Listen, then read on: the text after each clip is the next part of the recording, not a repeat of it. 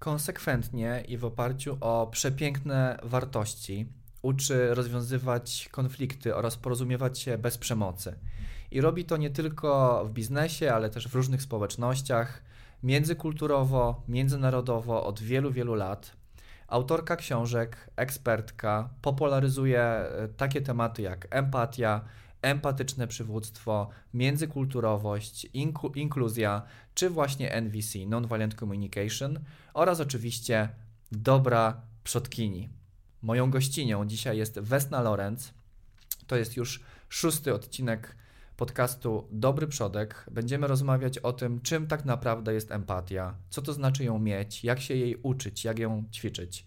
E, będziemy także rozmawiać o tym, czym jest przywództwo, e, z jaką odpowiedzialnością się wiąże i jak kształcić w sobie kompetencje empatycznego lidera. E, dlaczego empatia jest kompetencją przyszłości, a empatyczne przywództwo najlepszą i jedyną drogą do budowy długotrwałej, długofalowej kultury organizacji i strategii organizacji.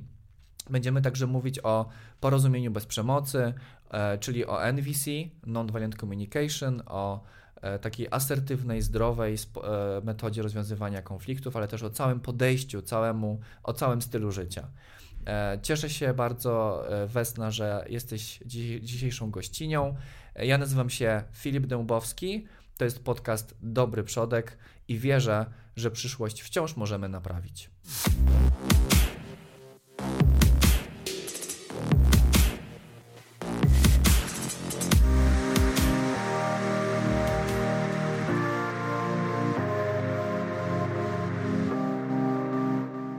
Wesna, uważasz, że empatia, i mówię teraz na bazie jednego z Twoich artykułów, to kluczowa kompetencja XXI wieku. Dlaczego tak myślisz?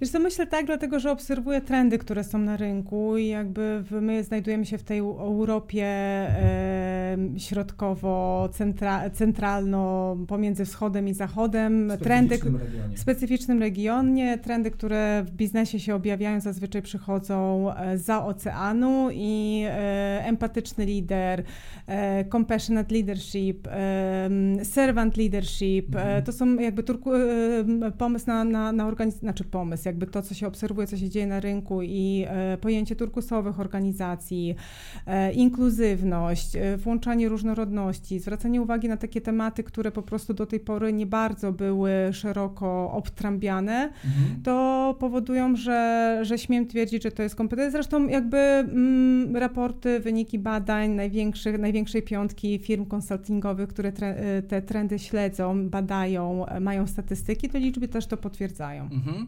Poza tym, wiesz, tak myślę sobie też na bazie naszych um, poprzednich rozmów różnych, że w sumie empatia stoi u podstaw bardzo wielu istotnych rzeczy, takie jak odpowiednie postawy w organizacji czy, czy w rodzinie, jak odpowiednie relacje, e, właśnie jak odpowiednie przywództwo czy współpraca. No i tak trochę odkrywamy koło na nowo, nie? Jakby ta empatia zawsze była mega ważna dla ludzi i była, była kluczem, a teraz e, wow, e, powinniśmy do niej wrócić, tak? Czy, czy, czy ją wzmocnić. Cieszę się, że zahaczyłeś też o to, że to nie tylko w organizacjach i w biznesie, ale też w życiu i w rodzinie. Dla mhm. mnie to jest nierozłączne. W ogóle te, te, tematy dla mnie są nierozerwalne, w sensie takim, że nie możemy być dobrym liderem, jeżeli nie jesteśmy dobrym człowiekiem po prostu. Brawo, amen. Amen. E, więc dla mnie jakby liderstwo jest, ja postrzegam liderstwo jako dużo szersze pojęcie aniżeli liderstwo w kontekście biznesu tylko i wyłącznie, albo organizacji, w których jesteśmy. Okej, okay, użyliśmy dzisiaj dużo, użyłaś już, już dużo ciekawych słów, właśnie typu servant leadership, tak, czy, czy międzykulturowość, czy inkluzywność, inkluzja. E, ale zacznijmy może od takich podstaw. E, czym tak naprawdę jest ta empatia, to modne słowo, które teraz jest wplatane w bardzo wiele obszarów, nie tylko kultury organizacji, jak już stwierdziliśmy. Może ja powiem, jak ja rozumiem empatię. Ja, mnie jest bardzo bliska definicja Marszala Rosenberga, twórcy porozumienia bez przemocy. Mhm. Też mówiliśmy... Lata 60., że, prawda? E, tak. E, już świętej pamięci niestety, natomiast on ogromną spuściznę zostawił po sobie. To jest e, model, który bazuje też na psychologii humanistycznej. Bardzo tam jest dużo relacji, bardzo tam jest dużo o kontakcie międzyludzkim, jak my budujemy w ogóle relacje. I ja rozumiem empatię w taki sposób, że to jest umiejętność odczytania odczytywania i rozumienia swoich emocji i potrzeb, emocji i potrzeb drugiej osoby, po to, żeby doprowadzić do jakiejś transformacji, do działania, do akcji, która będzie służyła i która będzie uwzględniała wszystkie strony. Jasne, to jest ciekawe, bo mm, empatia czasami jest określana jako taka magiczna zdolność, nieuchwytna, przez niektórych liderów czy e, organizacje uznawana jako a, jakaś bzdura albo jakieś zło konieczne albo coś, co nie jest istotne, a ty mówisz, że empatia jest czymś, co powinno generować konkretne akcje, co generuje konkretne efekty, prawda? To możesz podać przykłady właśnie, jak, czym może się kończyć ten proces empatyzowania, jaką, jaką akcją? Wiesz co, no ostatnio często dużo pracowałam z, z mm, zespołami w organizacjach e, w temacie dawania i otrzymywania informacji zwrotnych, czyli mhm. ta kult, budowanie kultury feedbacku to jest jeden z tematów, który się przewija szczególnie w dużych organizacjach, w korporacjach. Czyli jak my mamy ze sobą rozmawiać, żeby to miało służyć, żeby to były środowiska, w których się uczymy, e, w których się wspieramy i w których tak naprawdę wspólnie osiągamy wzrost. No i jeżeli bym miała powiedzieć o takiej empatii e, niedojrzałej albo takiej, która jest e, źle rozumiana, to powiedziałabym, że to jest uwieszanie się w emocjach. Czyli mhm. załóżmy, że ja mam do, do przekazania Ci informację, która niekoniecznie jest pozytywna, tylko jest jakimś obszarem do rozwoju. Jest to ciężkie dla Ciebie do przyjęcia, więc możesz zareagować, nie wiem, smutkiem, w ekstremalnych sytuacjach płaczem, złością i tak dalej. No i teraz, e, jeżeli byśmy powiedzieli o tym niedojrzałym kawałku empatii, to byśmy przy tym zostali. Mhm. Jeżeli mówimy o tej dojrzałej empatii albo o takiej którą ja rozumiem jako prowadzenie do akcji, do, do rozwoju, do działania, to okej, okay, dajmy sobie czas, żeby zwentylować te emocje, które są trudne. Mhm. Natomiast zobaczmy, jak my możemy z tym coś zrobić, żeby osiągnąć wspólnie cel, w którym się spotykamy i jak ja mogę Cię w tym powspierać jako lider. Taka konstruktywna empatia. Można to też tak ująć. Jasne. E, to w takim razie, czy, czy można nie mieć w ogóle empatii? Czy, e, czy każdy człowiek ma, ma odrobinę empatii? Rozmawialiśmy trochę przygotowując się do tej rozmowy i tak jak e, sam zauważyłeś, są trzy czynniki, które wpływają na nasz poziom empatii. To, jest, to są geny, biologia, to jest środowisko mhm. y, i to jest y, też jakaś chęć i umiejętność do, do rozwijania tej kompetencji.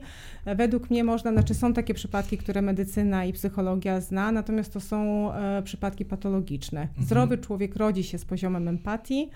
E, zaobserwujemy to na oddziałach no, noworodków, gdzie jedno dziecko zaczyna płakać i inne się w cudzysłowie zarażają tym płaczem. Natomiast jakby pytanie jest, co my potem z tym robimy w dorosłym życiu i jak wykorzystujemy, żeby to była nasza moc i siła, a nie słabość. Jasne. Jasne, a tak jeszcze doprecyzowując, czym jest ta empatia? Jak ona się przejawia? Skąd ja wiem, że jestem empatyczny albo słuchacz, e, słuchaczka dobrego przodka? To są sygnały z ciała, to są jakieś konkretne myśli. Um, jak możemy to stwierdzić?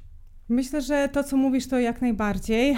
Umiejętność czytania sygnałów z ciała, które zazwyczaj są e, efektem jakiejś emocji, które się pojawia. Czyli mhm. to jest umiejętność odczytywania emocji, na ile ja umiem je e, dostrzegać, na ile umiem e, je czytać, w cudzysłowie, mhm. czyli na przykład, że zaczynam się E, pocić, albo zaczyna mnie, zaczyna mnie swędzić e, dłonie, albo zaczyna mnie boleć głowa, albo zaczyna mi zasychać w gardle. To wszystko są jakieś sygnały, które mi mówią o tym, jak ja przeżywam daną sytuację. Mhm.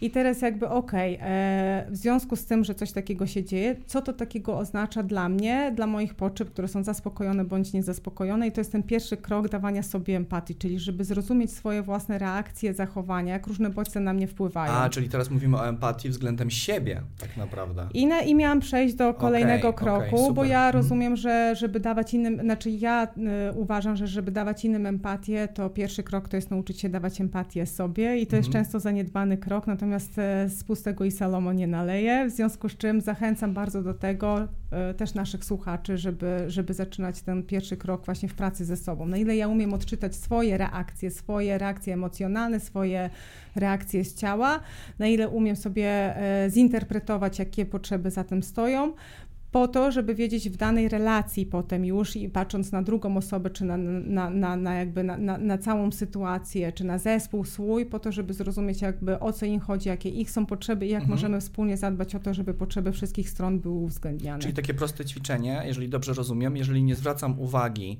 na mimikę, e, na tembr głosu, na stan psychiczny, na to, jaką energią emanuje mój podwładny, współpracownik, szef, ale też partner, partnerka, dziecko, no to świadczy to o jakimś braku empatii, prawda? Jeżeli, jeżeli są mi obce tego typu sygnały. Obawiam się, że to jest lekka nadinterpretacja, Mhm. natomiast myślę, że wszystkie sygnały, które wymieniłeś są bardzo, bardzo ważne, żeby po prostu się zatrzymać, bo, bo te sygnały są e, ważne, żeby je czytać, żeby móc się zatrzymać. Jeżeli Mhm. my chcemy budować dialog i budować relację długofalową w oparciu o zaufanie, w oparciu o jakąś wymianę, to to wszystko, co wymieniłeś jest bardzo, bardzo ważne, żeby się po prostu nauczyć, nauczyć na, e, siebie nawzajem.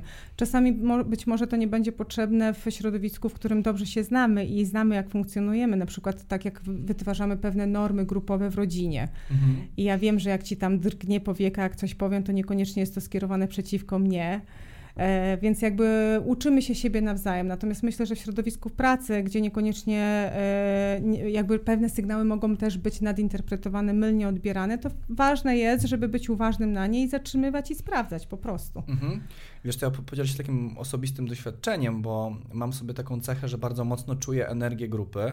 E, Wchodząc do pokoju bądź będąc na spotkaniu, e, pewnie jest to jakaś tam wiem, wysoka wrażliwość. Teraz to się modnie nazywa, kiedyś to po prostu była jakaś cecha charakteru. I kiedyś jakby dążyłem do tego, żeby zaspokoić potrzeby wszystkich e, osób, żeby dobrze się czuli, tak, w moim towarzystwie czy ze sobą, więc bardzo łatwo wyczuwałem, czy ktoś jest smutny, rozdrażniony lub po prostu wysyła w cudzysłowie negatywne wibracje. E, Natomiast zdałem sobie sprawę, że często nie jestem przy sobie, tak, jakby, że te potrzeby innych są, ponieważ nie mogę tego wytrzymać na, na pierwszym miejscu i dużą pracę wykonałem, e, żeby czasami niestety, przepraszam, olać, czyjś stan, ponieważ nie jestem w 100% za to odpowiedzialny, albo wręcz czasami nawet w ogóle nie jestem za to odpowiedzialny, tak? E, więc pytanie, gdzie jest ta granica? E, gdzie kończy się zdrowa empatia, a zaczyna niezdrowe e, wchodzenie jakby w, w emocje, buty innych?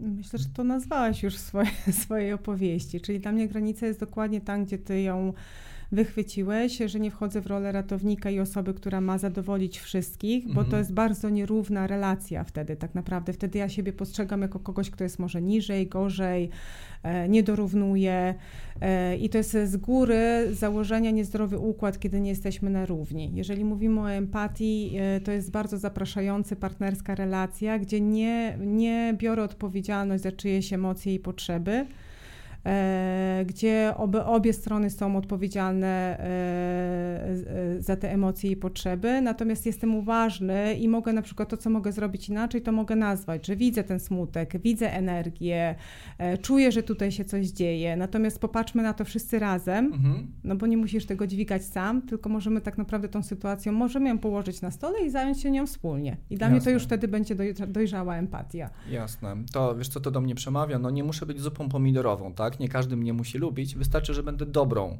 zdrową zupą, tak? Którą, po którą ktoś sięgnie. Em, dzięki za to. Przejdziemy teraz jeszcze do tematu, czym jest leadership, bo chciałbym te wątki empatii i leadershipu połączyć w empatyczny leadership, którym się zajmujesz e, i rozbijasz na atomy. Więc e, kim dla ciebie jest lider? Kiedy człowiek staje się liderem, liderką? W jakich sytuacjach? Kiedy bierze sprawy w swoje ręce. Mhm. Jak opisałeś swoją sytuację, to jeżeli mogę wykorzystać ten przykład tutaj, Proszę bardzo. to myślę, że to był bardzo liderski akt, kiedy zobaczyłeś, e, że e, to, co to, kim ty jesteś autentycznie, chcesz nadal to wnosić w grupę, tylko w taki bardzo dojrzały, świadomy sposób. Mhm. I dla mnie to jest taka bardzo liderska postawa Wobec siebie. Wobec siebie i wobec innych. Wobec innych też, okej. Tak, wobec innych, dlatego uzasadnię to, bo wtedy zapraszasz innych też do swojego świata. Mhm. Czyli to nie jest tak, że ja się odcinam od tej swojej wrażliwości i teraz mam coś robić inaczej, tylko ja zapraszam tą swoją wrażliwość, ale po to, żeby ona służyła wszystkim i żeby to było ujawnione na grupie, a nie Mhm. tak, że ja zostaję ze swoją agendą albo zostaję z tym sam i się sa, sam z tym boksuję. Mhm. Więc dla mnie leadership to jest bardzo o postawie i też o kompetencji, którą można budować. e, I e, to jest coś, czego, co, tak jak powiedzieliśmy na początku naszej rozmowy, co nie jest tylko związane z biznesem, czy z organizacją, czy z rolą, którą ja pełnię, tylko bardziej z postawą w życiu. Mhm. Bo właśnie e, pierwotnie, jak zaczęłaś o tym mówić, że lider bierze sprawy w swoje ręce, to zaczęło mi się to kłócić z taką tezą, którą ja wyznaję. Mhm. Czyli e, lidera wybierają ludzie. Lider nie jest samozwańczy. Nie, nie, wchodzę do organizacji albo nie tworzę jej i mówię, ja jestem liderem, słuchajcie mnie, mm -hmm, tak? Mm -hmm. Tylko lider potrafi powiedzieć, nie wiem, przepraszam. Lidera wybierają ludzie, bo go szanują, bo go kochają, bo, go, bo mu ufają.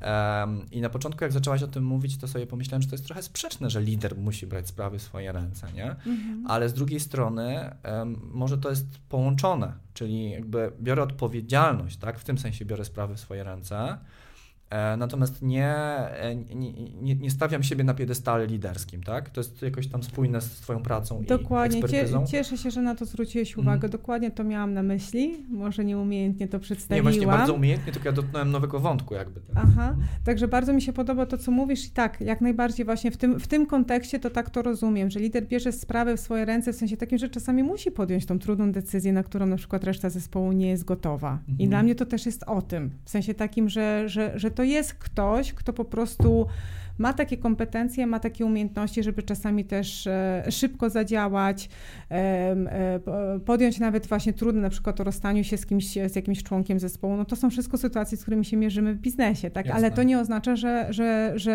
e, że, nie, że znaczy to się nie kłóci z, z pomysłem na, na empatię, to się nie kłóci z pomysłem na liderstwo w takim rozumieniu, o którym tutaj mówimy. Jasne. To kim jest empatyczny lider? Jakie ma cechy osobowości? Jakiej muzyki słucha? tak wy, wynosząc ćwiczenie z kreowania person w design thinking. To oczywiście żart, ale... Wiesz co, ja kompletnie odchodzę od takiego ćwiczenia, w którym zapraszam ludzi do, do generowania pomysłów na to, jakie cechy ma lider, bo mhm. wtedy padają takie słowa jak e, na przykład charyzmatyczny. Wy, wydmuszki. Takie. Na przykład. Mhm. A co to oznacza charyzmatyczny? Nie, no, jakby pogrze, po, pogrzebiemy trochę głębiej, to się okazuje, że to chodzi o taką postawę, która jest zapra zapraszająca, która jest inkluzywna, która bierze opinię i zdanie innych pod rozwagę, nie po to, żeby się zasłaniać i przerzucać odpowiedzialność, ale po to, żeby podejmować jak najmądrzejsze decyzje. Jasne.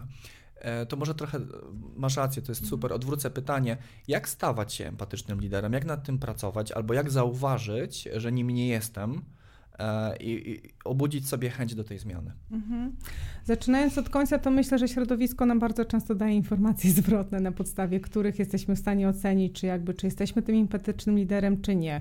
Mianowicie, no jakby w organizacjach funkcjonują takie narzędzia jak oceny 360 stopni, jak mhm. informacja zwrotna i różnego rodzaju po prostu e, metryczki, które pozwalają dostawać i zbierać, kolekcjonować te informacje zwrotne z całego środowiska, niezależnie od tego, na jakim, w jakiej roli jesteśmy. Czyli pierwszy znak, jeżeli szef nie zbiera informacji od swoich pracowników, ale między sobą e, je robi, no to już pierwszy znak, że nie jestem empatycznym liderem, bo się nie mierzy z oceną 360. Na przykład, mhm. ale to niekoniecznie muszą być tego typu narzędzia. Myślę, że jeżeli jest e, i idąc dalej właśnie, jak się stawać, to myślę sobie, że to jest e, umiejętne budowanie relacji sięganie po, sięganie po takie proste rzeczy, chociażby jak właśnie nazywanie emocji potrzeb, E, prowadzenie rozmów w taki sposób, że jest miejsce na to, że nawet jeżeli mamy do przeprowadzenia trudną rozmowę, to robimy przystanek na to, żeby zobaczyć, jak się z tym czujemy i co to mhm. dla, dla każdego z nas, z nas oznacza.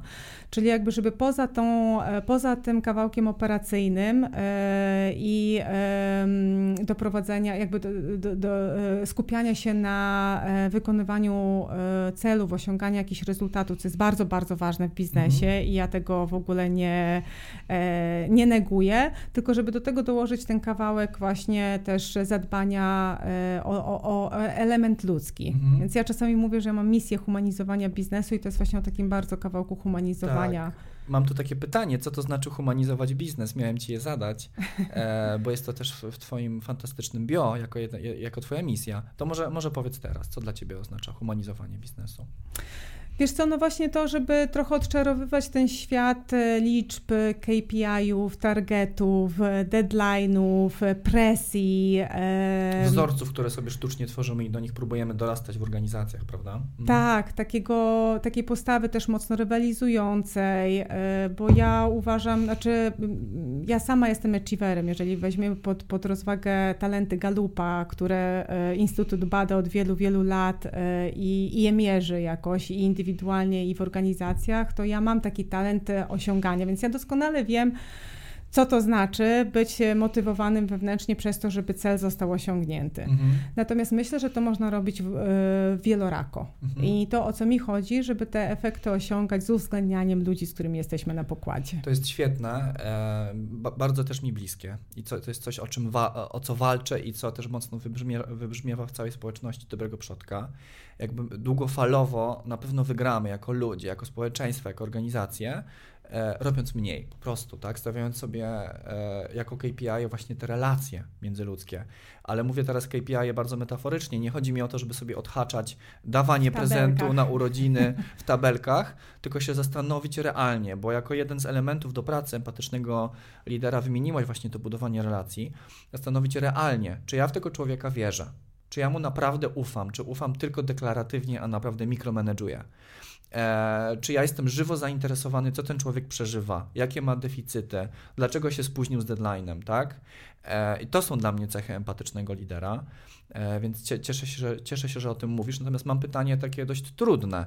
Jak polemizujesz z osobami czysto biznesowymi, które nie chcą tego aspektu humanizującego? Mówię teraz o szefach, liderach, którzy na przykład w dobie pandemii e, twierdzą, ok, no core business, wyniki, jesteśmy w dupie, tak, jest pandemia, e, musimy sobie teraz poradzić, musimy pędzić, rę, wszystkie ręce na pokład. I to też często są charyzmatyczni liderzy, tak, którzy muszą po prostu zapierdalać.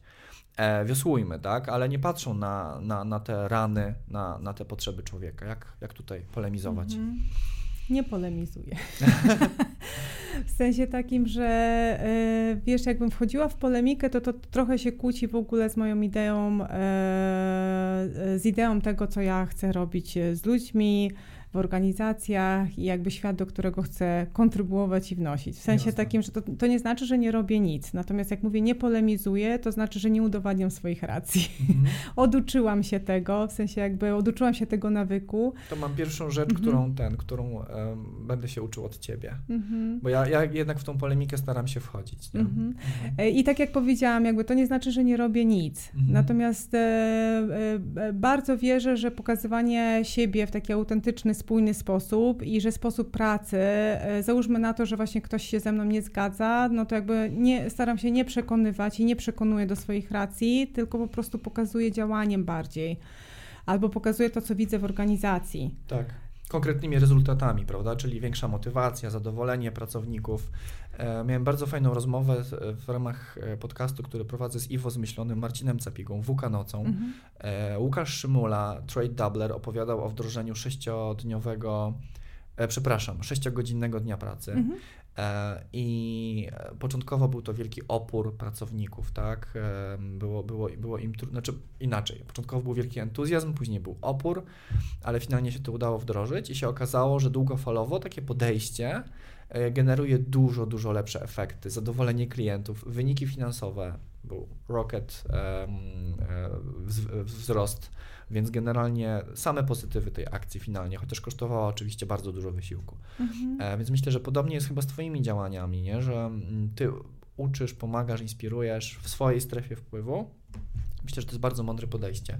I rykoszetem... Ja chciałabym się tak. jeszcze, wiesz, odnieść do tego, bo ty mówisz o bardzo, bardzo długofalowych efektach. Czasami mm. nie mamy czasu na to, albo jeżeli ktoś nie jest przekonany do pomysłu, to nie wdroży projektu, który mówi o tej motywacji wewnętrznych i o tym, że mu wzrosną, bo po prostu nie będzie miał szansy się przekonać. Natomiast jeżeli mówimy o takiej pracy na tu i teraz, to pokazuje na przykład, co się zadziewa na spotkaniu. Mm. Nie? Że na przykład jest nas, nie wiem, pięcioro przy stole, a wypowiada się cały czas jedna osoba. Mm. I jak, czasami wystarczy takie pokazanie tego na samym spotkaniu, żeby e, człowiekowi coś przekliknęło i prze, przesterowało te myśli albo sposób myślenia na inny tor. Ojej, rzeczywiście. Tak. Co takiego się tu zadziewa? Czy to na przykład moja postawa, albo to, że ja zawłaszczam to przestrzeń i cały czas mówię, tak. jak ma być, a czy na pewno chcę być takim liderem? Bo zazwyczaj ludzie nie chcą być takimi liderami, którzy mówią i palcem pokazują, co i jak ma być wykonane. Mhm. Tylko po prostu nie umieją i nie potrafią inaczej. I tu mhm. się zaczyna ta praca. No chyba, że duże ego sprawia, mhm. że jednak chcą pokazywać tym palcem i czuć no, się wiadomo. ważni. No są też takie. Tylko wiesz, tak. tylko jakby w tym podejściu, to, to tak jak powiedziałam, empatia daje wybór. Czyli mhm. ja mogę wtedy przeanalizować, co mi to robi, czy ja na pewno chcę wtedy wchodzić Jasne. w organizację, gdzie nie ma miejsca na, na, na, na, inny sposób pracy. Ja myślę, że w ogóle każdemu warto też dać szansę, nie? Nawet największemu egocentrykowi. Ja też na przykład nie jestem idealny i pracuję nad wieloma rzeczami i też wierzę w to, że Twoje działania zmieniają długofalowo ludzi, natomiast bardzo mądre podejście, żeby faktycznie na siłę nie udowadniać racji, nie wchodzić w polemikę z osobami, które wyznają inne podejście. Pewne, pewnie, w, e, pewnie w innych aspektach, czy tam ogrodach, to inne podejście też ma jakieś tam zastosowanie mhm. i wynika ono z, z wzorców, które całe życie się kształtowały, tak? Czy właśnie genetycznych, czy środowiskowych, czy, czy rodzicielskich. Czasami ze strachu, po Al, prostu. Albo najczęściej mhm. z, z lęku. Um, właśnie albo, albo z tego Czy strachu. ja będę, czy jakby jeżeli e, nagle zmienię swój sposób postępowania, czy będę miał na czym zbudować i oprzeć swój autorytet, czy ludzie wtedy będą chcieli za mną podążać mhm. i tak dalej, i tak dalej, i tak dalej. To jeszcze w takim razie Wesna e, wytłumacz, czym jest, ten, e, czym jest to służebne przywództwo, servant leadership, tak ostatnio też modne i jak ono łączy się właśnie z empatycznym przywództwem. Wiesz, ja nie pracuję w tym modelu, natomiast mhm. jakby znany, znany mi jest koncept, bardziej go wnoszą e, ludzie, jak przychodzą na moje warsztaty, więc co nieco wiem i myślę, że to jest bardzo, bardzo bliskie podejście. Nie chciałabym teraz tutaj e, się wymączać na ten temat, no bo jakby nie lubię się wypowiadać nie na... Się. nie lubię się wypowiadać. Rozmowy z tobą to jest taka przyjemność, że wiesz, absolutnie tutaj nie, nie miej obaw, że się wymądrzasz. Dziękuję bardzo. Natomiast e, wiesz, jak, jak tak przynajmniej tyle, ile wiem na temat tego modelu i na te, tego podejścia, to jest to bardzo, bardzo bliskie empatycznemu e, przywództwu, czy empatii w rozumieniu Marszala Rosenberga, czy tego wszystkiego, o czym tutaj rozmawiamy. Czy, czyli to jest stawianie się na równi, e, na równi ze współpracownikami. Wiesz, że ostatnio mi się zdarzyło nawet w jednej z organizacji, że e, znaczy ja akurat nie używam takich sformułowań e, kierownik podwładny. Mhm. Przynajmniej staram się jakoś tak uszanować, że, że to już jest jakoś stawa, różnicowanie i taki bardzo poziomy sposób hierarchiczny zarządzania. Też mi jest to bliskie. Są organizacje, które tak, tak robią, na przykład w, w IKEA e, każda osoba decyzyjna zarządzająca zespołem jest menedżerem, czyli tam nie ma senior mhm. menedżera, junior menedżera, dyrektora, tylko są menedżerowie nawet na skalę kraju.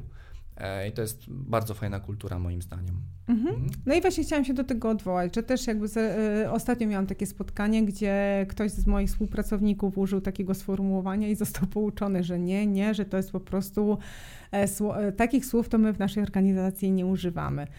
I myślę, że to są e, od, od tego, od e, tego typu maleńkie, maleńkie rzeczy, ale które robią dużą różnicę. Czyli mhm. to jest właśnie e, bardzo takie równościowe, równościowe, inkluzywne podejście mhm. i postawa. Czyli, że my jesteśmy tutaj wszyscy po to, żeby pewien cel, pewne zadanie wykonać, natomiast nie ma lepszych i gorszych. Mhm. Każdy jest odpowiedzialny za jakiś wycinek pracy, Natomiast jakby zróbmy to razem, żeby ten łańcuszek nam zadziałał i dał jak najlepszy efekt. Tak ja to rozumiem. Oczywiście.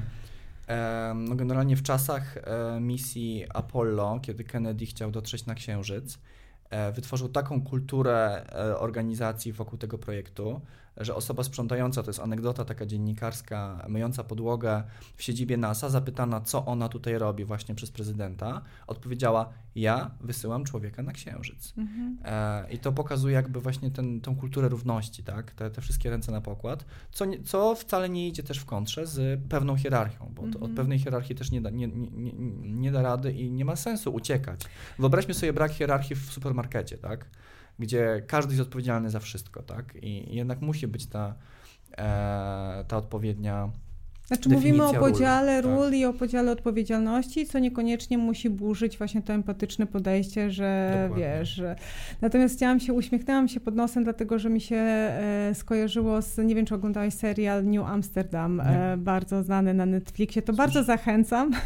O tym lekarzu coś słyszałam, tak, ale jeszcze nie, nie oglądałem. O mhm. lekarzu, który, którego słynnym powiedzeniem było How can I help? I jak mhm. zaczęłaś opowiadać o e, pani, która sprząta i wysyła człowieka właśnie w misję, pa, to pan, pan, pan, z tego co pan, pamiętam, okay. to pan. Mhm. Nie znałam tej historii, także dzięki e, za podzielenie się. Natomiast e, tam w jednym z pierwszych odcinków właśnie lekarz, który przejmuje publiczny szpital, e, no gdzie jest po prostu chaos. E, jedną z pierwszych rzeczy, które robi, to zwołuje zebranie z, z, z zespołem, który właśnie jest odpowiedzialny za utrzymanie porządku w, tym, w tej placówce.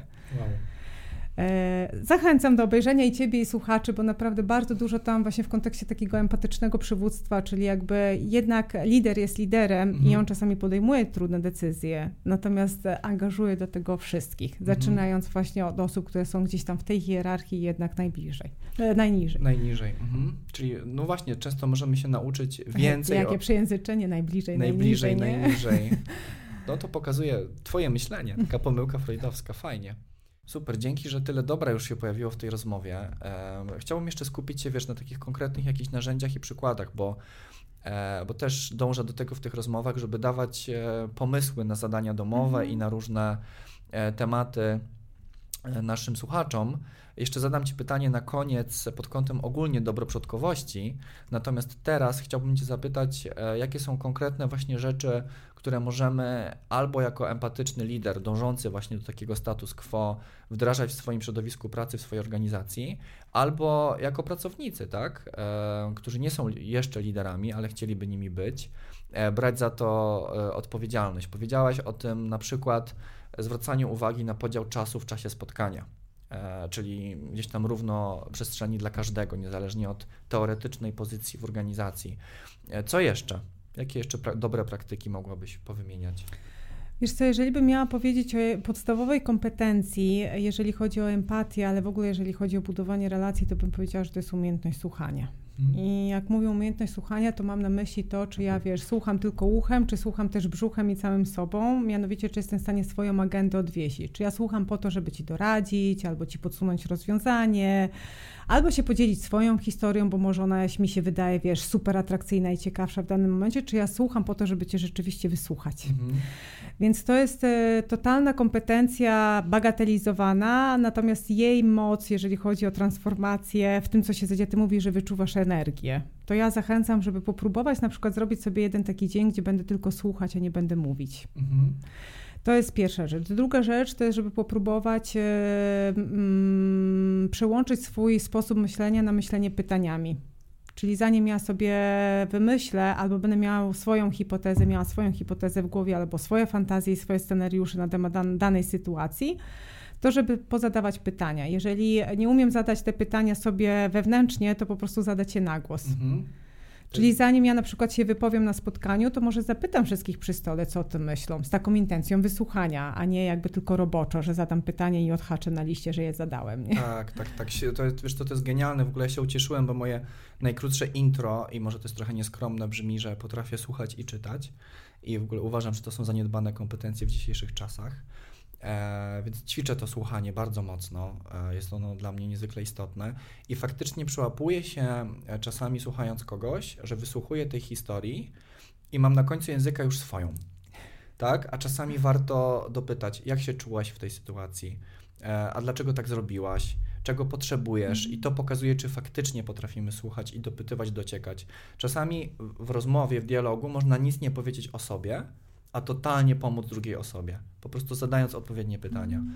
E, czy nie, nie przedstawiając swojego punktu widzenia, tak? Tak, znaczy wiesz co, ja bym się chciała podzielić osobistą bardzo historią i przykładem, bo myślę, że przykłady najbardziej pobudzają wyobraźnię i miałam taką sytuację, że współpracuję ja pracuję bardzo matrycowo, czyli w różnych projektach z różnymi ludźmi, z różnymi organizacjami, e, i w NGO-sach, i w biznesie, i tak dalej, i tak dalej. Natomiast jakby ostatnio miałam taką sytuację, że przygotowywałam warsztat e, z trenerem współprowadzącym.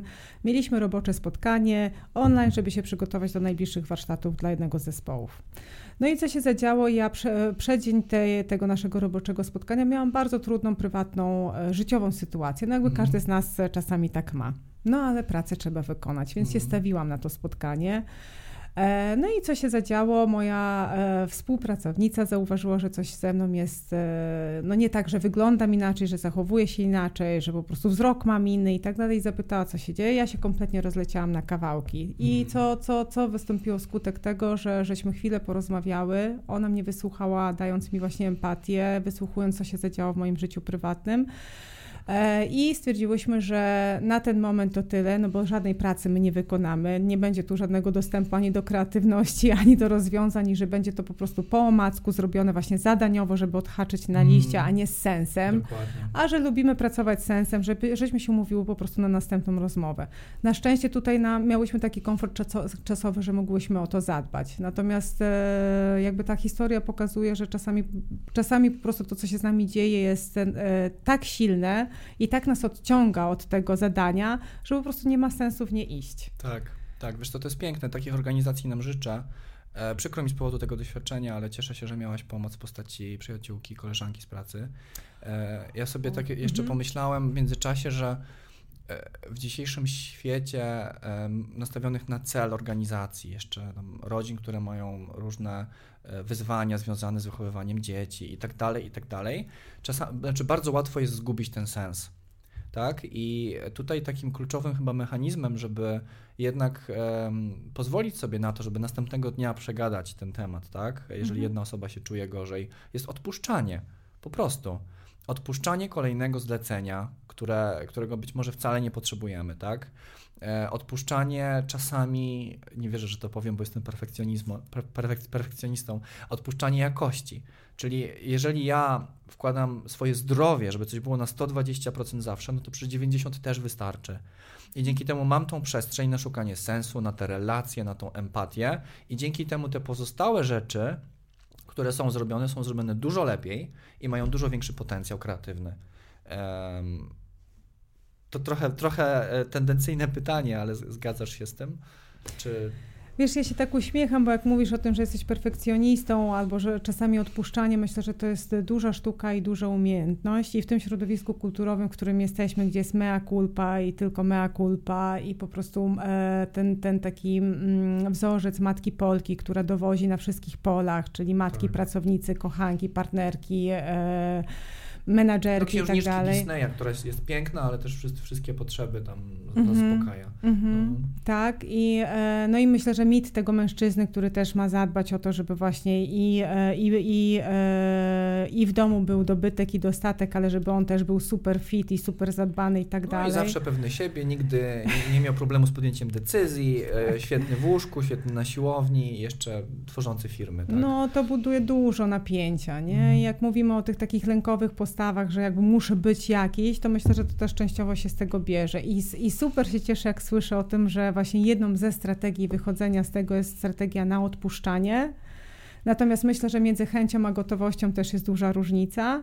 No i myślę, że ta, ta, ta praca właśnie, ta praca na warsztatach albo w tym, co my robimy, co ty robisz, co ja robię, co jakby, co robią no, no cała, cała rzesza psychologów, terapeutów, ludzi, którzy się zajmują rozwoj, rozwojem, albo ludzi, którzy po prostu mają talent do tego, żeby drugiego człowieka wysłuchać i mu pomóc, to to jest właśnie pomiędzy tym, żeby, a pomiędzy tą chęcią a gotowością jakby zro, zrobił się, wiesz, pomost. Jasne. I ten pomost pomiędzy chęcią a gotowością jest tym bardziej odległy, im bardziej jesteśmy przebodźcowani, prawda? Czyli te właśnie wzorce, reklamy, e, czy media społecznościowe oparte na jednak e, negatywnych emocjach głównie, czy uzależnieniu od dopaminy, ale o tym też już wiele razy rozmawialiśmy. E, jasne, czyli kluczową kompetencją przyszłości jest, jest empatia, E, kluczową postawą liderską jest empatyczny leadership na, na najbliższe lata na pewno, a być może na, na zawsze, tak? Bo przecież to są korowe, takie bardzo zakorzenione w naszym DNA rzeczy. E, jeszcze się odwołam do Twojego niedawnego artykułu w, New, w Newsweeku. E, odpowiedz na pytanie, dlaczego bez empatii nie ma lidera? Bo z tego co pamiętam, to taki był tytuł tego artykułu. Mhm. Wiesz co, no jakby cały ten artykuł odpowiada na, i, i ta, tam są wszystkie te rzeczy, o których mówisz wymienione. W sensie takim, że jakby pomiędzy taką postawą e, dominacji, e, czyli tym, że wiesz, twardą ręką rządzimy i e, moje jest mojsze, albo moje jest na wierzchu, albo jak sobie nie radzę w trudnej sytuacji, to po prostu mówię jak ma być i to jest mm. ostatnie słowo to pomiędzy taką postawą, a tą, o której mówimy, tak, takie, takiej inkluzywności, włączania, równości i tak dalej, to jest je, je, jeszcze całe spektrum i wszystkie kolory, nie? Jakby wszystkie odcienie szarości, czy wszystkie kolory tęczy, możemy to nazwać jak zwał. Mhm. I jeżeli myślę, e, jaki to jest e, lider, który, e, który po prostu jest każdy, który się na tej osi jakoś przesuwa w tym kierunku, żeby właśnie bardziej innych uwzględniać i żeby ten czynnik ludzki brać pod rozwagę. I znowu się posłużę przykładem przykładem takim życiowym. Jak zaczęła się pandemia, to tak jak powiedziałam, pracuję matrycowo. Jedną z organizacji, których jestem i którą współtworzę, jest organizacja turkusowa. Jest to fundacja, która się zajmuje pieczą zastępczą. Mhm. I mimo wszystkich restrykcji, które się i obostrzeń, które były a propos liczby osób, które mogą się spotykać na spotkaniach, e, i jakby większość organizacji przeszła na, na tryb online to my w zespole mieliśmy tak dużą potrzebę, żeby ze sobą być w tym jakby w podwójnie ciężkim czasie, że szukałyśmy tylko okazji, żeby w bezpieczny, oczywiście w bezpie bezpieczny sposób móc się ze sobą spotkać, przeciąć, napić chociażby jakiejś kawy, e, zrobić to hybrydowo, chociażby dla części osób online, dla części offline, w zależności od tego, kto miał jakie ryzyko i na ile musiał się zatroszczyć też o swoich najbliższych. Jasne. Natomiast e, też znam takie miejsca e, i jedna z placówek e, mi znanych, która się zajmuje opieką nad dziećmi, to po prostu jak się zaczęła pandemia, to się rozpieszli po całej Polsce i przez pierwszy tydzień w ogóle nie, byli, nie mieli ze sobą mm. kontaktu i nie mieli też kontaktu z rodzinami, które chodzą do tej placówki. Więc jakby to są skrajnie dwie różne strategie, ale one pokazują, na ile te więzi zostały wcześniej zbudowane, Dokładnie. na ile, na ile za... była ta empatia w ogóle wcześniej. Tak, tak? na ile jest, wiesz, na, na, ile, na ile tak naprawdę relacje, na ile my tworzymy tylko grupę, która jakby coś mhm. ze sobą robi, a na ile tworzymy zespół. Mhm. I jakby powiem, że ten pierwszy przypadek to był taki prawdziwy zespół, a ten drugi przypadek to niestety grupa, która ze sobą pewne rzeczy robi, żeby dowieść koniec końców jakoś ten cel. Czyli syntetyzując, bez empatii nie ma lidera, bo e, bez empatii jest szef, tak? Jest e, szef być może, który ma jakiś tam decyzyjność czy, czy nawet szacunek, ale nie zbuduje trwałego, opartego na relacji, na zaufaniu zespołu, mhm. E, który będzie w stanie przetrwać kryzysy. Mhm. Znaczy, mhm. jakby bez empatii powiedziałabym, że jest ktoś, kto nie, nie, nie, wiem, czy szef, czy nie szef, jakby daleka jestem od tego, żeby słowa czasami są, czasem ograniczają, nie? Jakby to czasem prawda. pomagają, czasem ograniczają. Ja bym nie powiedziała, że to jest szef, powiedziałabym, że to jest po prostu osoba, która w, krótkoterminowo może być bardzo skuteczna, Natomiast jeżeli długofalowo chce budować e, z ludźmi, z którymi jest i nie mieć dużej rotacji, i mieć osoby, które są e, zaangażowane, mhm. motywujące, wnoszą siebie, zależy im na tej pracy, no to zdecydowanie bym postawiła na empatię. Jasne. Jasne. Myślę, zwłaszcza w perspektywie długofalowej e, budowy organizacji. Tak. tak. Um, super, to powiedz jeszcze, bo jesteś specjalistką od bardzo wielu rzeczy. Ja tutaj może e, przytoczę, zajmujesz się środowiskami wielokulturowymi, e, z biznesem już ponad 18 lat, e, zajmujesz się coachingiem, trenerstwem, jesteś mediatorem, facilitacją i mediacją metodą NVC. Więc czym jest całe to porozumienie bez przemocy, to non-violent communication, czyli właśnie komunikacja bez przemocy? Mhm. No to jest komunikacja, która uwzględnia właśnie emocje i potrzeby obu stron i która ma doprowadzać do takich działań, które będą uwzględniały te potrzeby mhm. E, na tyle, na ile się oczywiście da. Więc e, to jest tak, taki sposób e, prowadzenia rozmów, prowadzenia biznesu, żeby no, uwzględniający sposób prowadzenia właśnie, no, czy, to, czy to właśnie, nie wiem, budowania relacji, czy to dialogu, czy to rozwiązywania konfliktu, czy to właśnie budowania organizacji, mhm. biznesu. To czym w takim razie jest violent communication, VC, e, taka przemocowa komunikacja? Wiesz co, jedna z e, trenerek, które bardzo szanuję, stworzyła kiedyś takie zestawienie, e, które nazywała Misery Cafe.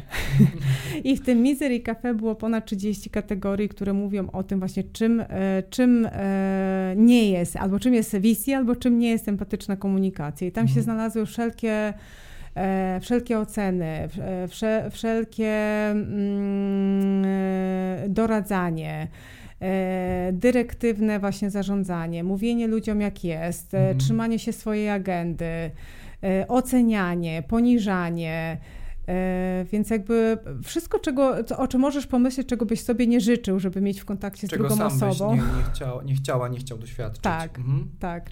Ale tam też mogą się znaleźć pochwały i to jest bardzo tricky, nie? Dlaczego pochwały mogą być na przykład też violent? Yy, dlatego, że pochwa, bo jakby to jest kwestia umiejętności formułowania pochwał i tych informacji pozytywnych, wzmacniających w taki sposób, żeby dokładnie wiedzieć, co ja takiego robię, co jest dla ciebie pozytywnego. Mhm. Czyli nie na przykład e, formułowanie e, typu great job albo super robota, tylko po prostu co ja dokładnie takiego zrobiłam. Ocenianie zachowania, tak, i efektów, tak. Tak, czy, czy, czy ja napisałam ten list w taki sposób, że on na przykład jest z szacunkiem, e, z, z odwoływaniem się do języka klienta, mhm. czy w oprawione w graficzny sposób, które na przykład cieszy twoje zmysły i odpowiada na potrzeby tak, piękna. Tak. Wiesz, albo, co to konkretnie jest? Albo podoba mi się, nie wiem, twoje e, zaangażowanie w detale, albo podoba mi się twój sposób budowania relacji, te, tego typu, prawda, informacje, a nie ogólne właśnie great job, dzięki, tak? Tak. Um, często też wyuczone, nie? Bo jeżeli wiemy, że trzeba chwalić, no to naj, naj, najczęściej będziemy chwalić właśnie great job mhm. e, w taki wyuczony sposób.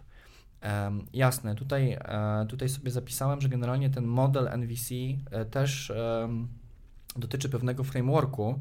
Jak sama powiedziałaś, to ma genezę u Rosenberga, tak? Mhm. E, to są lata 60., a teraz, e, tak jak do wielu rzeczy, wracamy na nowo, odkrywamy koło na nowo jako ludzie. E, I tutaj są takie cztery stopnie e, właśnie też dawania feedbacku i komunikowania się w sposób, który jest bezprzemocowy.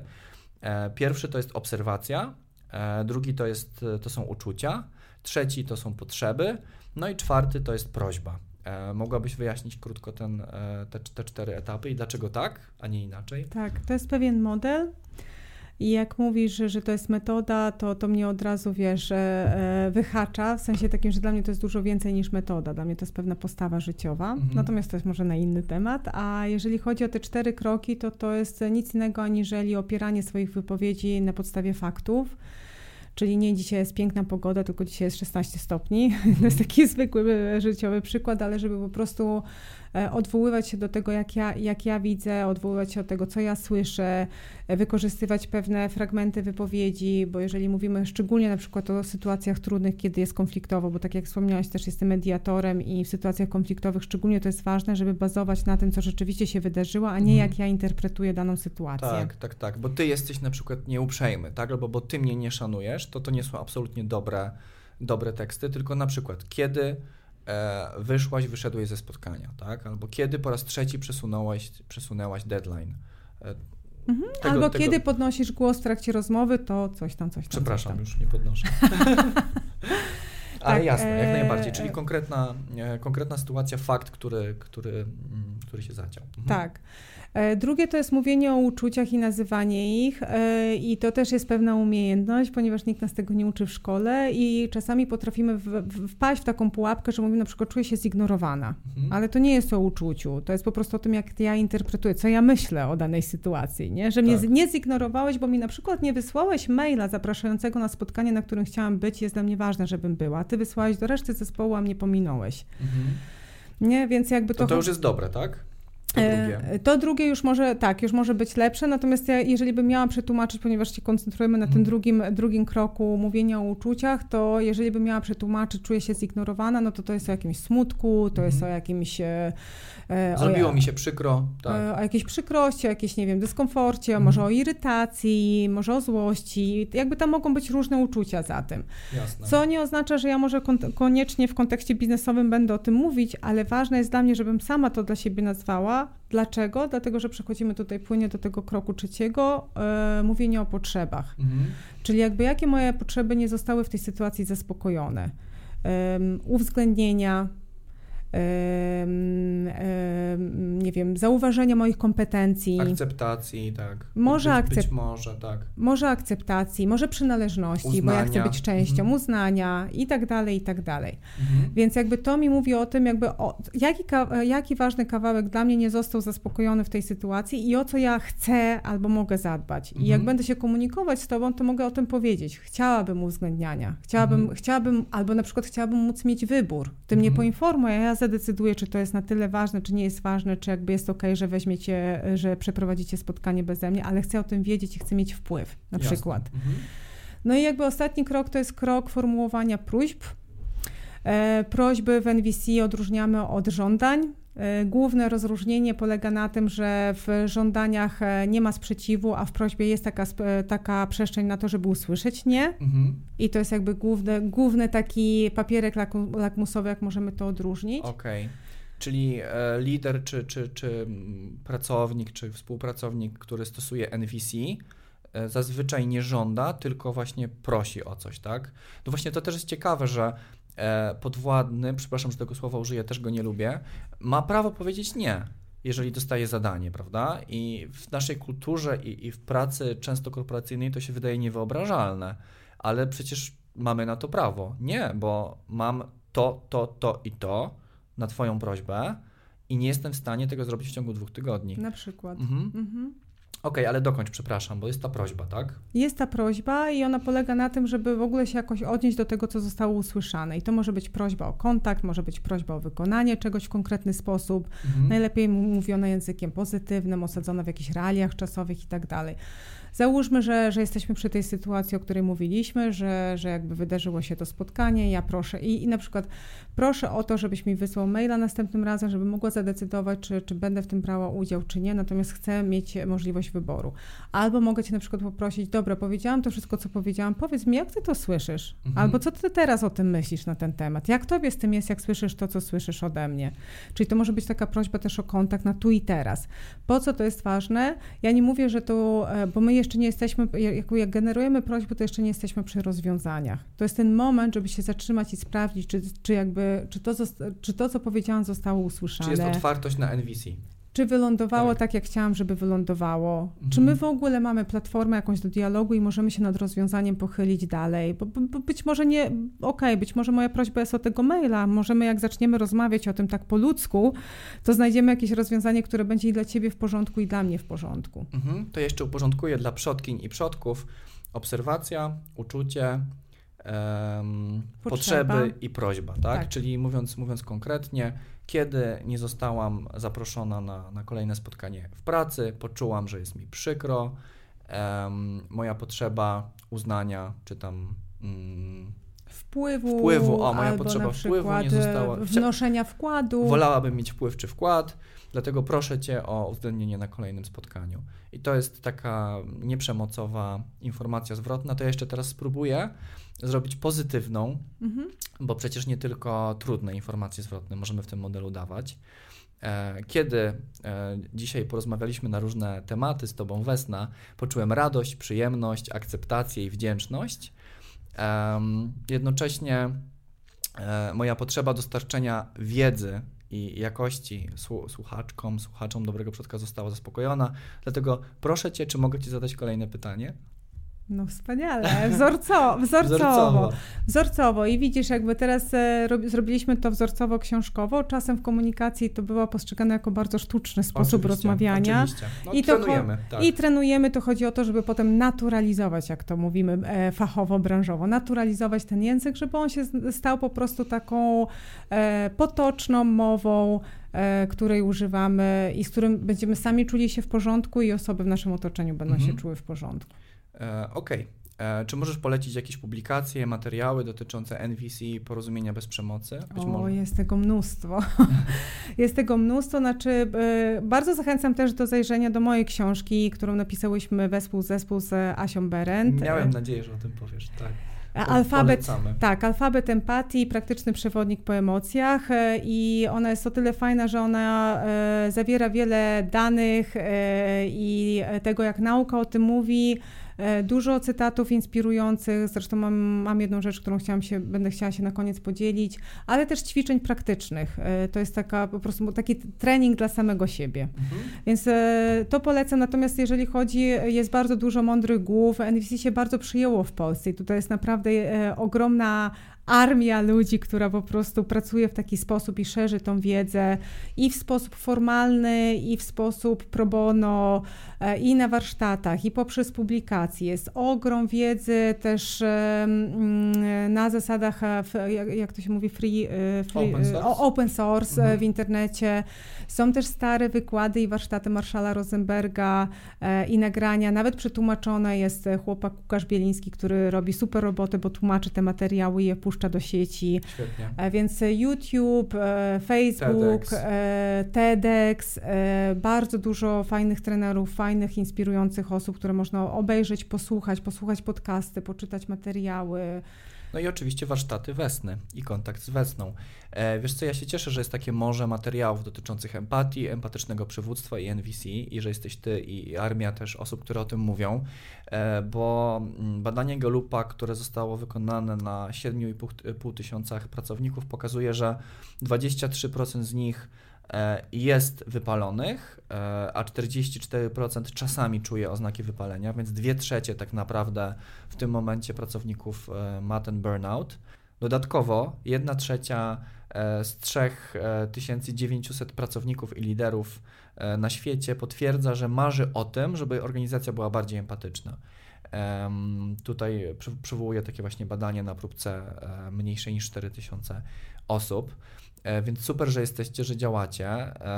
To powiedz jeszcze, jak bardzo jesteśmy teraz, wiesz, w trudnej sytuacji, jak, jak ważne jest mówienie o tych sytuacjach, e, o tych metodach, o tych postawach, e, o czymś tak naprawdę dużo większym niż, niż framework. Wiesz, zasmuciło mnie to, co przywołujesz i ciekawa jestem, z kiedy są te dane. Czy Wiesz, to, to sprzed, z, z, tego, co pamiętam, to sprzed roku. Napiszę jeszcze w komentarzu pod, mm -hmm. pod podcastem. Mm -hmm.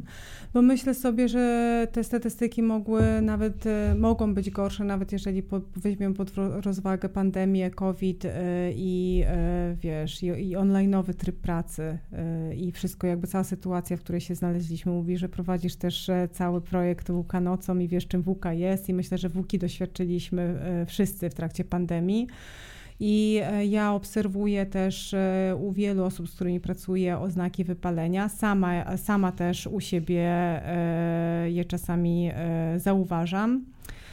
I e, jak mówisz, jak pracować, to e, to, co jest pocieszające albo co jest im plus, jest to, że organizacje są tego się, ludzie w organizacji, ludzie w, wiesz, w, w, w HR-ach są tego się, ludzie sami o tym mówią też i szukają sobie strategii na to, na przykład, wiesz, wyprowadzić się poza miasto z rodziną i móc skorzystać ze świeżego powietrza i z lasu obok. Mhm. Obowiązkowy spacer w ciągu dnia.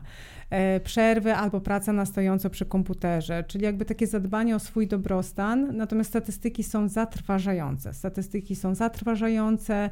Sama e, prowadziłam sporo antykryzysowych e, programów, gdzie mm, wiesz, gdzie było dużo takich przypadków, właśnie wypalenie to jest jedno, natomiast jakby stany depresyjne, depresja to jest też wiele osób się z tym, z tym mierzy i te, te objawy się nasiliły w trakcie, mhm. w trakcie pandemii.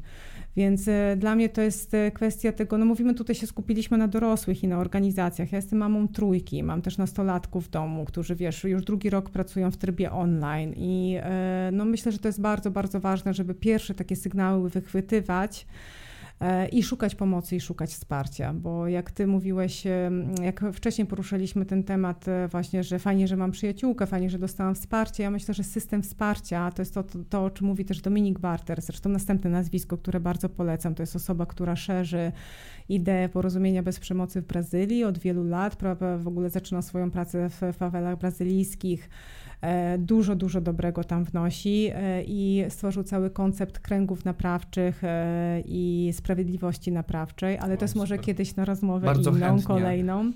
To proszę Cię też o podesłanie, to też link uwzględnię gdzieś Dobrze, w, w bardzo, bardzo mhm. chętnie. I, no i on mówi o tym, że najważniejsze to jest, żeby mieć system wsparcia. Mhm. I jak mhm. mówię system wsparcia, to mam na myśli, kim ja mogę się otaczać i gdzie mogę szukać tej pomocy, żeby po prostu w takich sytuacjach nie zostawiać samemu. Jasne. Wesna, to jeszcze na koniec dwa pytania, które standardowo zadaję każdej dobrej przodkini, dobremu przodkowi. E, pierwsze jest e, następujące. Co dla Ciebie znaczy być dobrą przodkinią w zmiennym świecie, w świecie WK? Wiesz co, myślałam o tym. Wiedziałam, że mi zadasz to pytanie, bo uprzedzałeś i e, powiem Ci, że u mnie to ewoluuje. W sensie takim, że ja rosłam w takiej rodzinie, gdzie moja mama zawsze zwracała uwagę na potrzebujących. Mianowicie, wiesz, jak ktoś e, błagał o jałmużnę, to ona się zatrzymywała, nawet jak nie miała pieniędzy, żeby dać jałmużnę, to się chociaż zatrzymywała, żeby dać dobre słowo. Mhm. Więc myślę, że jakby taką postawę wyniosłam z domu yy, i to jest jakby jedna część mojej historii. Następnie ja jestem serką z pochodzenia, o tym nie powiedzieliśmy, jestem z Bałkanów, gdzie się toczyły w latach 90. wojny. Mój naród w ogóle jest obciążony historycznie bardzo i myślę, że to jest jakaś e, też e, transgeneracyjna rzecz, którą gdzieś tam ja, ja niosę w sobie i dla mnie jest bardzo ważne, żeby pracować albo móc pracować z ludźmi, którzy doświadczyli, e, doświadczali traumy albo gdzieś są z takich środowisk, gdzie to wsparcie naprawdę jest potrzebne. Mhm. Bo dużo się w tej rozmowie skupiliśmy na biznesie, natomiast też chciałam trochę takiego backgroundu swojego osobistego pokazać, żeby to było bardziej zrozumiałe. Wiesz, to świetnie, że o tym mówisz, już Ci daję odpowiedzieć na pytanie. Natomiast po pierwsze powstaje E, już w zasadzie działa w ramach Dobrego Przodka krąg dotyczący wzorców międzypokoleniowych AK traum, też między przekazywanych z pokolenia na pokolenie. To też chętnie Ci, ci więcej opowiem. Chętnie e, A jeżeli ktoś ze społeczności Dobrego Przodka chce jakiś swój krąg też założyć, to, to zapraszam do kontaktu, e, czyli grupę, która się koncentruje na konkretnym celu i temacie i może zmieniać coś dobrego, zmieniać coś na lepsze, pomagać, po prostu pomagać. I tutaj też jeszcze przytoczę e, takie zdanie, które w Twoim biogramie jest. Zostałam wychowana na styku kultur, na styku wschodu i zachodu, południa i północy. Wytłumaczysz, co to znaczy? Orety, wzruszam się, jak to słyszę. Tak, no właśnie to jest to, co powiedziałam wcześniej, że ja jestem z Bałkanów i tam się naprawdę mieszają, to jest tygiel kulturowy, tak? To jest i wschód, i zachód, i północ, i południe, i e, mieszanka kultur, mieszanka religii, mieszanka języków, więc tak naprawdę taki, e, taki, e, takie środowisko, które z jednej strony pozwala widzieć więcej, zrozumieć więcej, natomiast też takie środowisko, jeżeli się nieumiejętnie tym pokieruje, które też daje zagrożenie e, stygmatyzacji, stereotypów, dyskryminacji i tak dalej. Więc jakby mój wybór wiadomo jaki jest, nie nawet po naszej dzisiejszej rozmowie, ale jak mnie pytasz, co to dla mnie, jeszcze bym chciała do poprzedniego pytania, że mi się bardzo dużo też zmieniło, bo mówię, że to jest coś, co mi ewoluuje, jak sama e, po raz pierwszy została mamą. Okay. I jak rzeczywiście zaczęłam myśleć o tym, jaki, jak, w jakim świecie chcę, żeby moje dzieci dorastały. Więc to jest dużo, dużo więcej. Myślę o tym, wiesz, jakby w którym kierunku nasza planeta idzie, co możemy zrobić, żeby nie było, e, żeby e, jakoś przeciwdziałać mm, zagrożeniu, które jest związane z, z mm, zaśmiecaniem środowiska. E, co możemy robić, żeby budować lepiej te więzi społeczne. Mhm. Angażuję się w różne projekty, które są w, wiesz, w przedszkolach, w szkołach moich dzieci. Angażuję się w fundację, która wspiera też e, właśnie, tak jak powiedziałam, e, młodzież, dzieci dorosłych z pieczy zastępczej. Robię multum rzeczy, natomiast dla mnie to jest właśnie o, o takim zatrzymaniu się i sprawdzeniu właśnie jakby, okej, okay, nie co, to, co jest tu i teraz, ale co może się zadziać w przyszłości i powiem też o fajnym ruchu, bo ty, ty robisz dużo wspaniałych rzeczy, natomiast na pewno ci znany ruch też Extinction Rebellion. Oczywiście, pewnie. Pracuję nad tym, żeby się pojawił tutaj gość. E, super, cieszę się Właśnie. bardzo, trzymam kciuki i to jest, jeżeli e, wiesz, mnie, mnie, się wszystko łączy i dlatego też do tego się odwołuję, ja tak dlatego, e, dlatego też powiem o tym, że w Extinction Rebellion jest bardzo dużo osób, które mają też background z NVC. Mhm E, i osób, które też pro bono e, w Polsce i na całym świecie wspierają, e, wspierają grupy i organizacje Extension Rebellion. Świetnie, świetnie. No myślę, że to jest też świetny partner w ogóle, żeby wspólnie działać dla, dla dobrego przodka i też ja bardzo mocno wierzę w tą kulturę zaufania i współpracy, więc na pewno będę dążył do tego, żeby, żeby zrobić wspólnie akcję czy dobro. Czyli tak jakbyś miała Wesna w żołnierskim skrócie w dwóch, trzech zdaniach odpowiedzieć, co dla Ciebie znaczy być dobrą przodkinią. Nie wiem, czy umiem w żołnierskich. tak Wiesz, myślę, mm, jakby miała syntetyzować, daj mi chwilkę. Pytam, bo... Wiesz co, bo... tak, my, my, myślę, że dla mnie to jest taki sposób postępowania i, e, i taki udział we własnym życiu, który mi pozwala następnego dnia spojrzeć w lustro i powiedzieć, jesteś ok. Piękne, piękne. Um, to w takim razie drugie pytanie, które też zadaję każdej gościni, każdemu gościowi. E, jakie zadanie domowe dałabyś przodkiniom i przodkom ze społeczności Dobry Przodek? Co konkretnego możemy zrobić dziś, być może w tym tygodniu, w naszej strefie wpływu, żeby zmieniać świat na lepsze i projektować lepszą przyszłość? Czy ja mam czas, żeby przeczytać coś? Oczywiście, pewnie, Okej, że tak. no dobrze, to ja jakby sięgnę po, po tą książkę Alfabet Empatii i po cytat Tina, de, Tina Tnana. Ja tylko dodam, y, przypomnę, że to jest książka napisana przez Wesnę. Tak, i tutaj jakby na, na samym początku cytujemy poemat e, Please call me by e, my true names, jeżeli kojarzysz e, mnicha Tina Tnana. Kojarzę, ale tego poematu nie kojarzę. No to pozwól mi przeczytać. Nazywaj mnie proszę prawdziwymi imionami. Nie mów, że jutro wyjadę, bo nawet dziś jeszcze przyjeżdżam. Spójrz, z każdą sekundą przybywam. Żeby być pąkiem na wiosennej gałązce, by stać się ptaszkiem o skrzydłach tak bardzo kruchych, co uczy się śpiewu w mym nowym gnieździe, żeby zaistnieć gąsienicą serca kwiatu, klejnotem, co skrywa się w kamieniu. Zatem przybywam, aby śmiać się i płakać, by lękać się i żeby mieć nadzieję.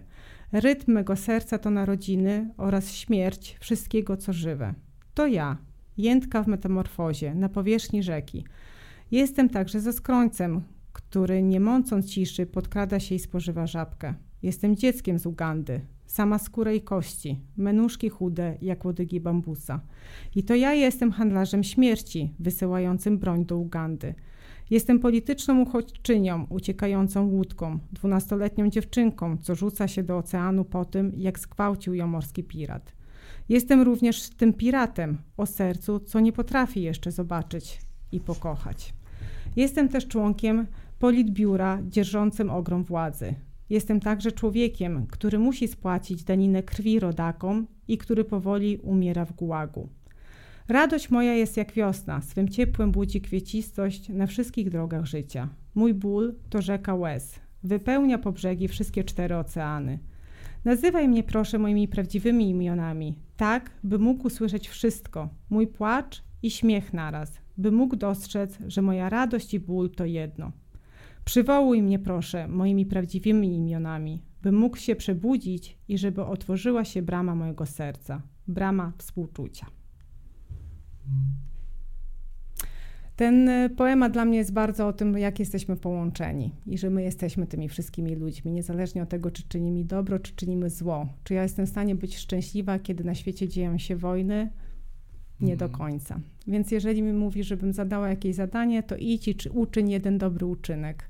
Nie wiem, wynieś śmieci z sąsiadce, wyprowadź psa, pomóc zaopiekować się dzieckiem, pomóc, powiedz komuś, że go kochasz, zrób coś, co po prostu tej osobie i tobie sprawi przyjemność. No, jest, nie, to jest przepiękne i też e, rezonuje e, mocno ze mną i też z, z Wielką Księgą Radości, po której lekturze jestem i o której już pewnie mówiłem kilka razy tutaj w odcinkach, gdzie faktycznie e, główny wniosek jest taki, że jesteśmy współzależni, jesteśmy połączeni i pomagając innym, tak naprawdę pomagasz sobie. E, bo pomagasz e, swoim emocjom, pomagasz też światu, pomagasz ludzkości, po prostu czynisz dobro, które, które kumulatywnie rośnie. E, Wesna, bardzo I stajesz się dobrym przodkiem. Stajesz się dobrym, tak, dobrym przodkiem, dobrą przodkinią. E, Wiesz, to, to było genialne jeszcze z, z drugiego powodu. E, Na koniec w tym poemacie em, pa, padła informacja o radości i o wiośnie, a przecież Twoje imię, tutaj sobie zan- zanotowałem, czerpie ze starosłowiańskiego znaczenia słowa wiosna, które symbolizuje przebudzenie, nowe życie, początek kolejnego cyklu w przyrodzie. Ja Ci dziękuję, że wiosna dzisiaj była e, gościnią dobrego przodka. E, Dziękuję Ci za tę pełną ciepła, e, nowego życia, przebudzenia, empatii i NVC rozmowę. To była wielka przyjemność. Dla mnie również. Dziękuję za zaproszenie. Dziękuję. Wesna i tradycyjnie na koniec odcinka jeszcze chciałem Ci wręczyć ekologiczne mikroliście od fantastycznych ludzi, którzy wspierają nas tutaj. Nazywa się to Listny Cud. E, po prostu zajęliście, taki jest ich slogan. Pozdrawiamy całą ekipę Listnego Cudu. E, to jest Jaka taki... nazwa piękna. Tak, to jest taki mały prezent dla Ciebie. To jest e, troszkę późniejszy etap niż kiełki, pewnie Ci znane. A Tak. późniejszy etap oznacza, że możesz jeść liście, one są bardzo zdrowe. Możesz sobie troszkę obciąć na kanapkę, ale też wszystkie skroić do sałatki, więc smacznego. Bardzo dziękuję. Jaka miła niespodzianka i naprawdę świetny koncept i świetna nazwa. Także wszystkiego dobrego. Jeszcze, Dziękuję. jeszcze raz dzięki.